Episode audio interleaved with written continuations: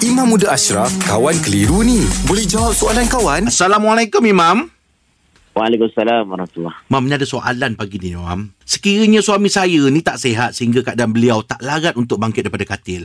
Bagaimana saya boleh bantu beliau untuk berwuduk? Sah ke wuduk itu sekiranya terkena uh, kami bersentuhan kulit ke kulit? Ha, itu tanya uh, pertanyaan dia, Mam. Okey, cantik soalan ni sebab dia melibatkan suami isteri duduk kat kampung. Kadang-kadang anak balik ke apa kan. Ha, betul? Lepas tu suami, suami lumpuh contohnya. Mm-mm. Ha, isteri nak ambil wuduk untuk suami macam mana? Mm-mm. Kan dalam mazhab syafi'i, kalau kita ikut mazhab syafi'i, suami bersentuhan kulit dengan suami, isteri Mm-mm. antara wuduk. Betul. Aula mastumun nisa.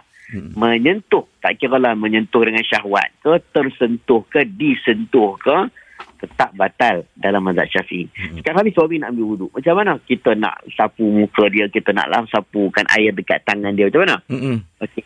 Cantik. Sebab soalan ni, uh, dia melibatkan ada satu pandangan dalam mazhab syafi'i.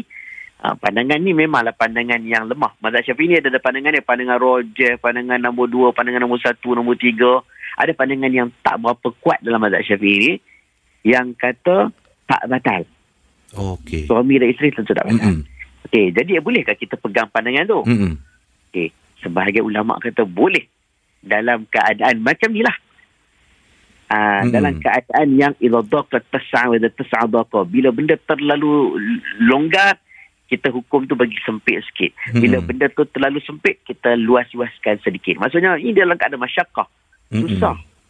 Ha, macam mana nak buat? Mm-mm. Jadi ulama kata, kalau dalam bab macam ni, Mm-mm. boleh. Kalau duduk saya saja tengah tak sakit, tengah tak apa, sentuh. Mm-mm. Batal mazhab syafi'i. Tapi kalau dalam keadaan macam ni nak ambil wuduk, Mm-mm. diharuskan dan tidak batal wuduk uh, suami dan isteri tersebut.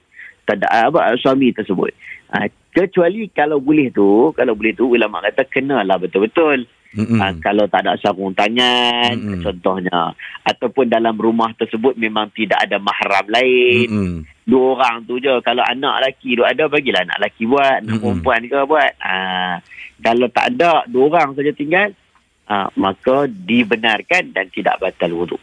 Okey. Ni macam kita pergi uh, pergi ke Mekah lah, Mam. Uh, ke pergi Mekah tu isu lain pula. Ah. Itu pun ada kesukaran, ada unsur-unsur kesukaran. Ah, yelah, ada ah, ah. Kesukaran. Ah, benda itulah kita dibenarkan untuk mengikut pandangan-pandangan mazhab syafi'i juga. Ah, itu dia. Yang, yang lain. Sebab benda Mm-mm. sukar ni kadang-kadang ah, kita kena cari. Bukanlah kita saja-saja mempermudahkan. Tapi Mm-mm. memang ada kesukaran. Okey. Terima kasih, Imam. Alhamdulillah. Selesai satu kekeliruan. Anda pun mesti ada soalan kan? Hantarkan sebarang persoalan dan kekeliruan anda ke Sina.my sekarang.